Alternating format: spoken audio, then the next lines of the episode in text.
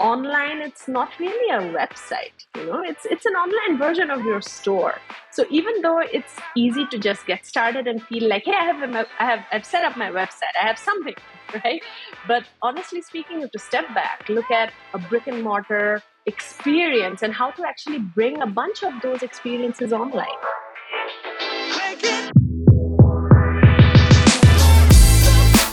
You're listening to Retail Remix, your inside access to candid conversations with the people shaping retail's future. Here's your host, Alicia Esposito. Let's face it, it has never been easier for a brand to get its footing online, whether it be through marketplaces, social media, or even live shopping apps. Entrepreneurs and budding brands alike have a lot of tools at their disposal to get their footing, start to build their audience, and get their brand out there. But the reality is, brands can only go so far until they really need to invest in their e-commerce experience. This is where the haves and have-nots come into play, because smaller brands only have so much budget and so much capital at their disposal that it feels like their experiences are always going to lag behind, especially when we look at these big retail brand behemoths. That's where companies like Mason come into play. So Mason is a no-code automation engine for commerce, and its co-founder, Kausambi Manjita, is really helping brands determine what is required for e-commerce success today. So first things first, I wanted to understand what no-code automation really was, how it makes a difference for these up-and-coming brands, and most of all, how it inspires e-commerce innovation, whether that be through testing and iterating upon the experience, getting access to the right data, getting access to the right capabilities, and figuring out how to craft an experience that is truly immersive. I'll be honest, this is a space I had no idea existed before finding Mason and digging into the business. So I'm learning along with you all today. So listen in. Kausambi has a lot of interesting perspectives as an entrepreneur and as someone who is studying e-commerce every day. Kausambi, thank you so much for joining me on the show. It's great to meet you. Lovely to be on the show. Thank you so much for having me, Alicia. So you are the co-founder and C E O of Mason, a no-code automation engine for commerce. How did you get on this path to co-founder and entrepreneur? I always love digging into these founding stories. Yeah, honestly speaking, every co-founder, founder, entrepreneur, entrepreneur at heart that you speak to will eventually tell you that, hey, you know what, I've been somewhat of an entrepreneur for a while in my life. And I think there's always that streak of creating something, making something. A lot of makers end up being entrepreneurs for that very fact. And I think the journey was very similar for me. Uh, been making things in some way or the other. I've literally had my own food blog. I dabbled in a jewelry subscription business, and I've been building products for close to you know decade and a half now. Uh, first in I B M Commerce, uh, then I came back to India, worked at Myntra, which is like a Walmart subsidiary, and an Alibaba subsidiary uh, called Paytm. So in some way or the other, making things. And I think it was just natural that when the business side of things started exciting me too, which is not just building and putting it out there, but actually growing it and how do you become a sustainable business, I think it was a natural transition to, hey, like, I, I think I want to step out and actually do something on my own too. I love that. I always love hearing how creative minds and doers, so to speak, ultimately get into that building of a business, because it does require a bit of a mind shift, but it tends to be that people have a firsthand experience or challenge and they think, hey, like, I think I have what it takes to kind of address that challenge or help solve that challenge. So obviously in this case, we're talking about commerce and e-commerce. So, I mean, what did you think was missing from the commerce technology market? What challenges were you trying to address as you were kind of building this vision or strategy behind Mason, the business? Yeah, that's a great question. And a lot of times, again, as founders, entrepreneurs, you tend to be quite a bit in the weeds, and you have to constantly remind yourself, your team, your partners, your investors, and the world in general. You have to step back and keep reminding all of us of what was the initial vision that we started with and where are we with respect to that vision, right? So for me and my co-founder, we both honestly equally started it together, and we both met at the Walmart subsidiary we were working on. We were solving the problem of growth and building a growth stack for the group, right? And it was about headless commerce and automation and R P As and kind of like putting together all these systems which help the revenue teams, the business teams to grow and grow across channels, grow specifically in their online store, right? I think somewhere along the line, both of us kind of looked at each other and we were like, hey, we're building this stack for the top one percent of the world. This is literally the top one percent of the world, right? Of the retail world. And when we kind of turn around and look at the rest of the ninety-nine percent of the retail and e-commerce world, the problems are exactly the same. Everybody wants to grow. Everybody wants to become a sustainable, independent business. Nobody wants to sell out to a trashio, right? When you start a retail business, you're hoping that at some point you are a big brand or you're consolidated into a big family of brands. And they're unable to, because even though people like us who have a lot of experience in commerce are building great growth stacks for the top one percent of the retail world, the rest of the ninety-nine percent don't have access to people like us.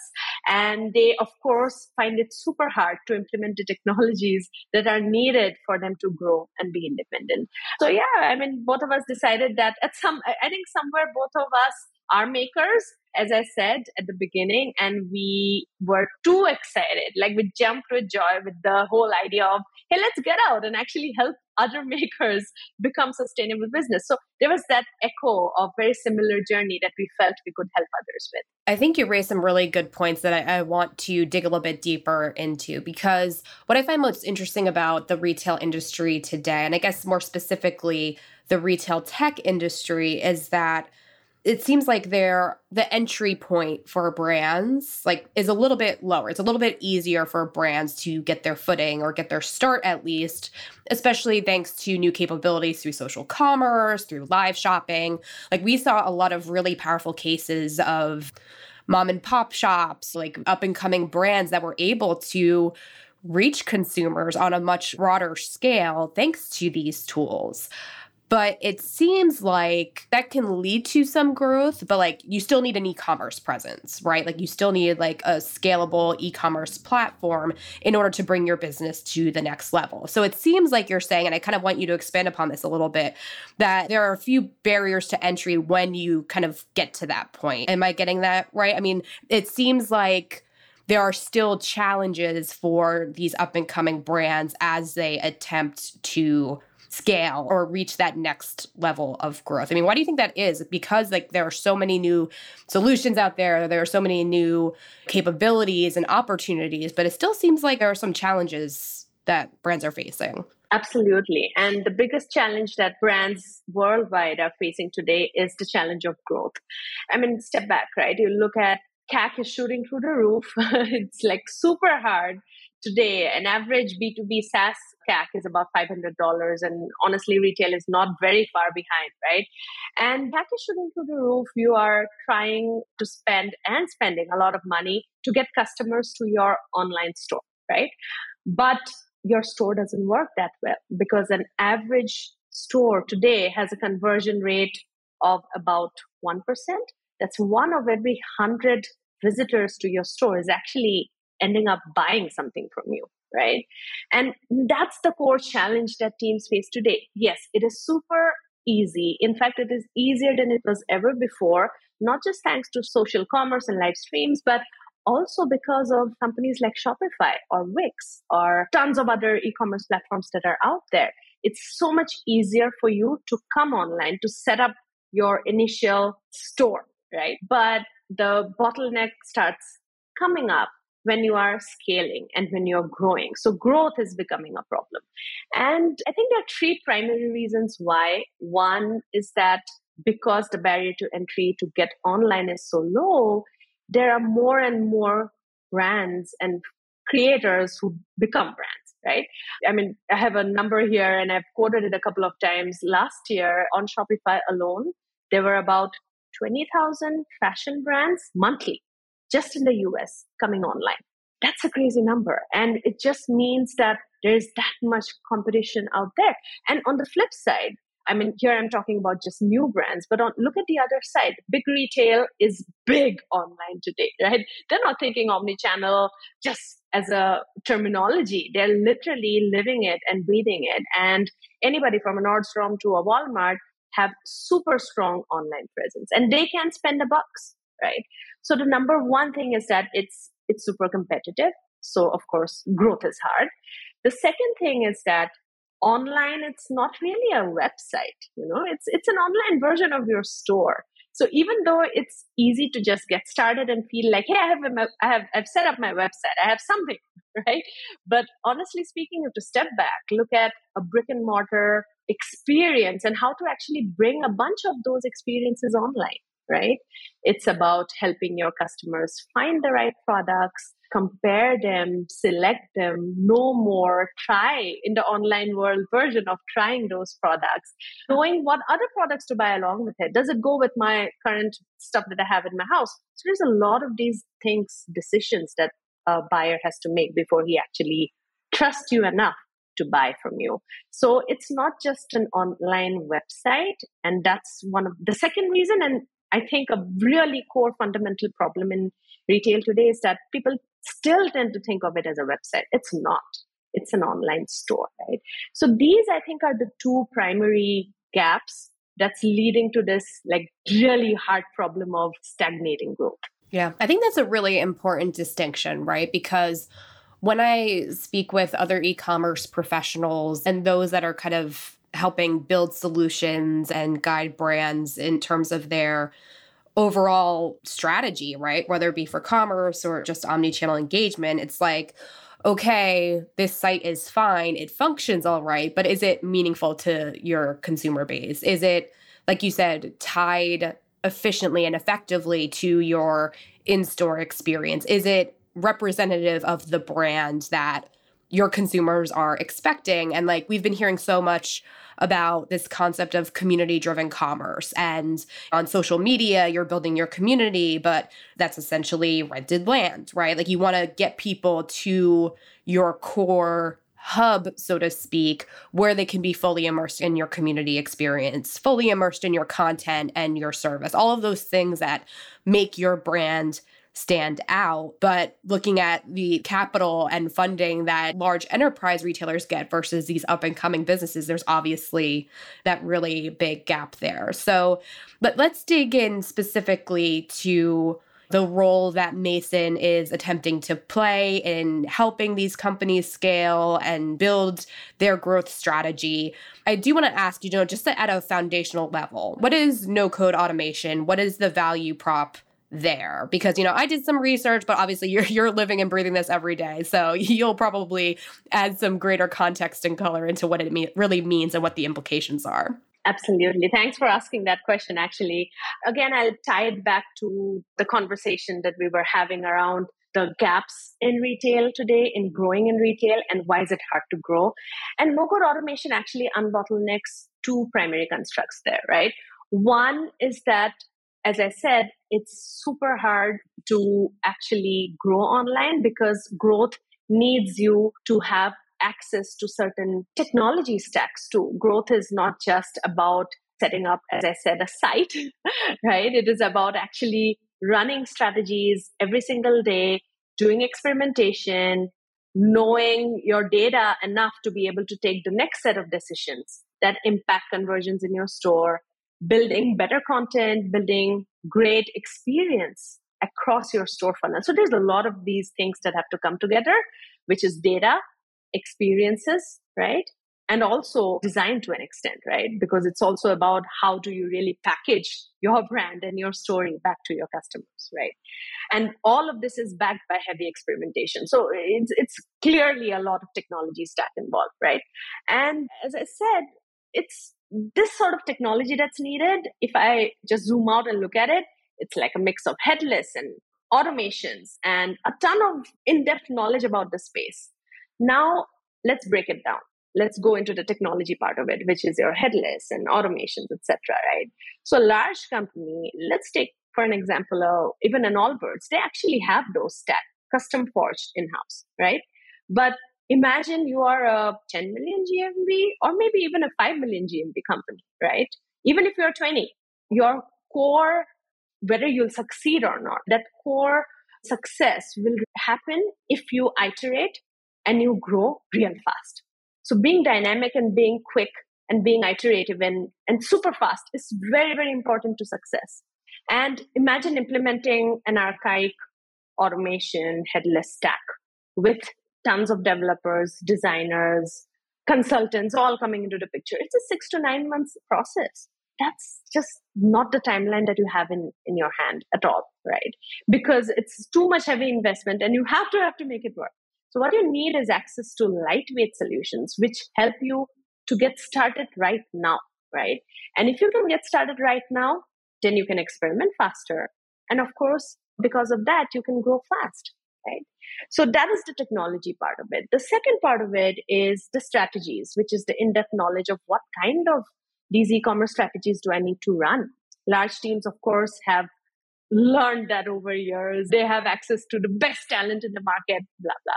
Now, for a zoom back again into a five, ten, or twenty million G M V company and a brand, they have tons of access to, of course, open source YouTube videos and content and blogs and a lot of evangelists or C R O experts talking about like, hey, you should do A, B, C.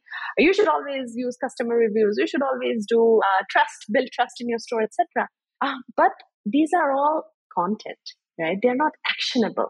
So even if someone says that, hey, your bestseller should always be fresh, it should always reflect the real bestsellers that are there in your catalog, right? You should like, look at our data. You should look at all the orders. You should pull out the best top fresh bestsellers.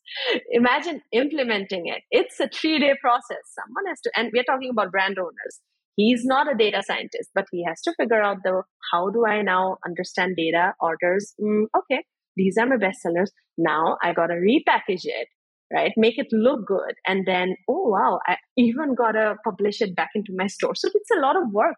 It's added work that to operate your store and keep it fresh and engaging, which you could have probably spent in building your story or building your community or, you know, doing better branding, right? Or picking up better products. So automation is where these expertise can actually, and all the benchmarks and the guidelines and the blueprints of this is how you should operate your store, that gets taken care of, right? So that's fundamentally what no-code automation is. I mean, I think for any industry, what no-code and automation does is that it helps you go live fast, experiment super fast, and it takes away the everyday operations so that you can focus on the right things.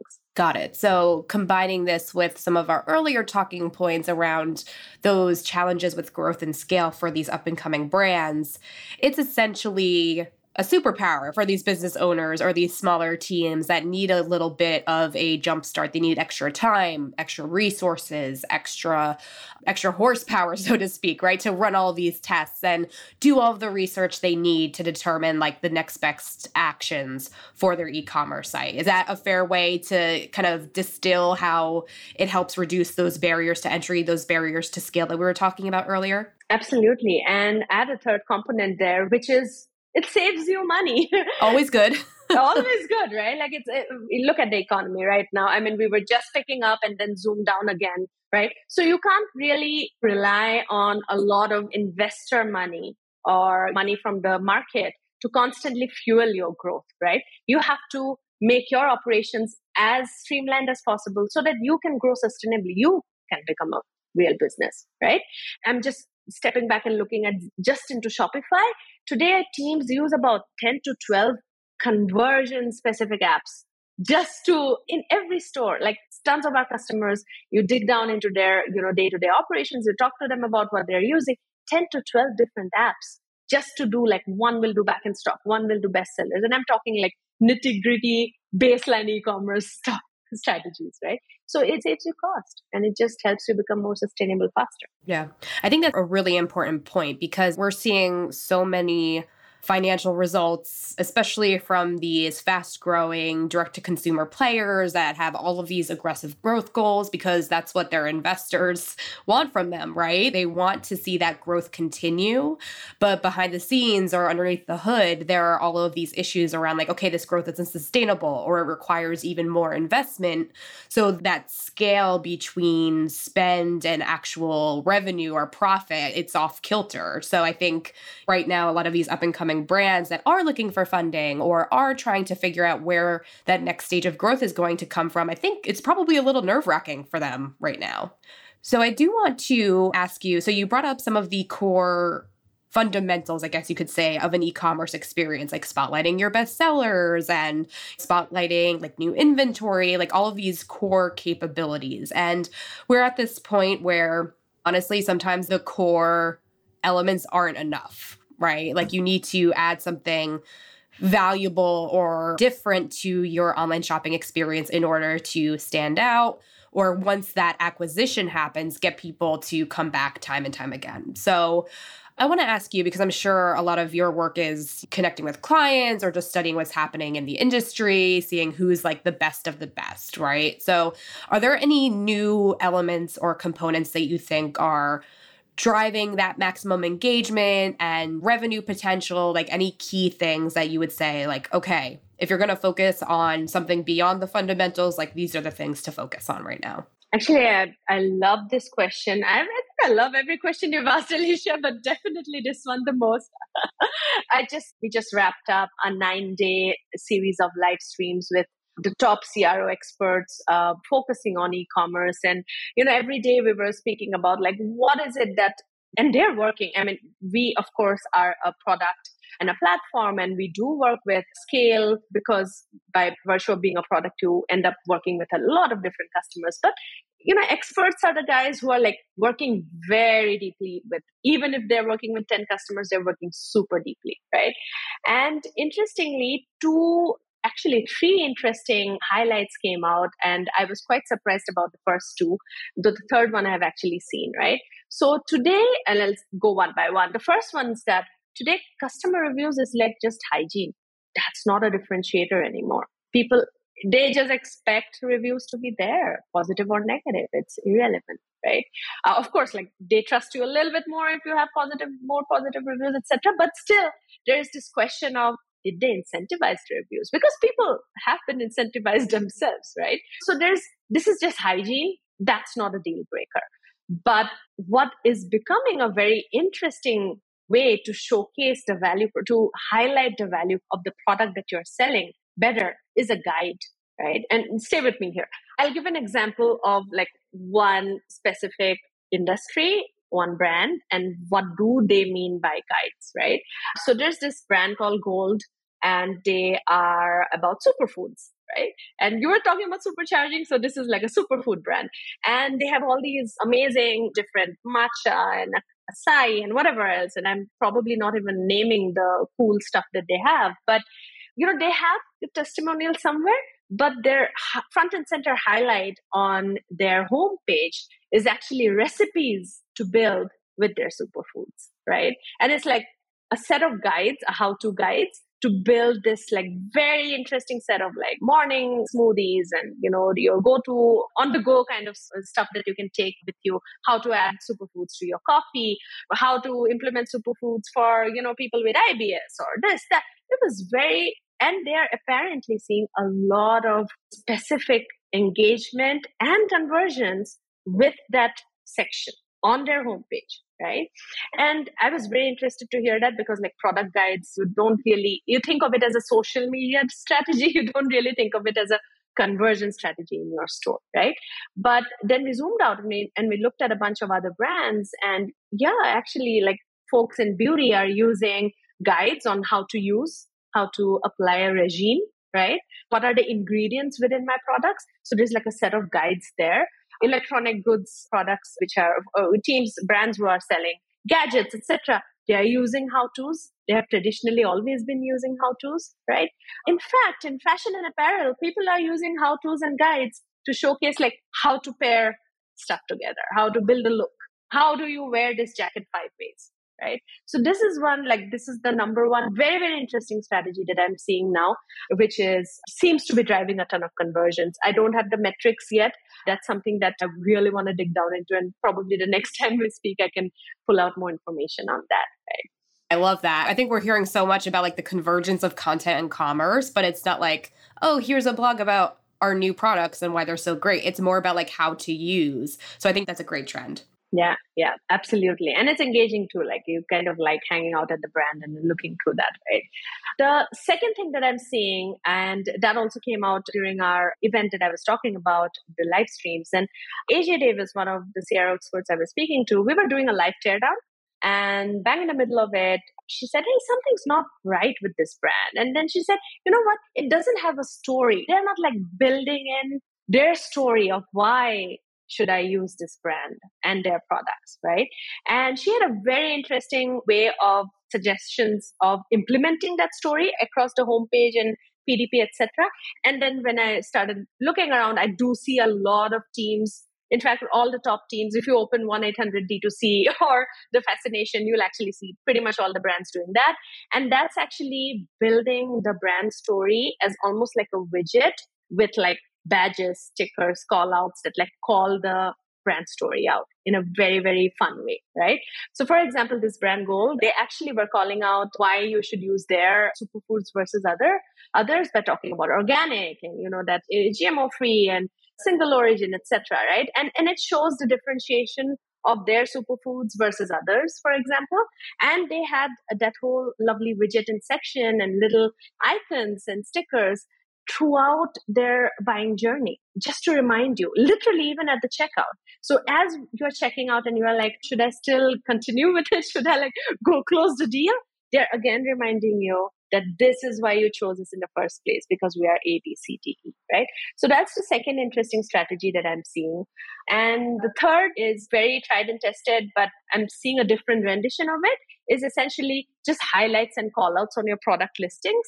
So again, if your product is on sale, uh, you know, calling out that it's on sale for like last uh, two hours or calling out a bestseller and saying that, hey, typically it runs out in like seven days and all these like little nudges and callouts on your products. It's always been there. It's been used for a while. But the thing we are seeing differently today in the industry is that it's very well designed and really great experience. And it's not just a standard like rectangle at the corner of your product listing anymore. It's something that people are using, putting a lot of thought and actually experimenting to see like would one hundred percent organic or vegan work for me. So they're actually running A B tests and experiments to see which of these callouts work too. So very data-driven approach and a design and experience, but backed by data approach to actually calling out U S Ps of the product.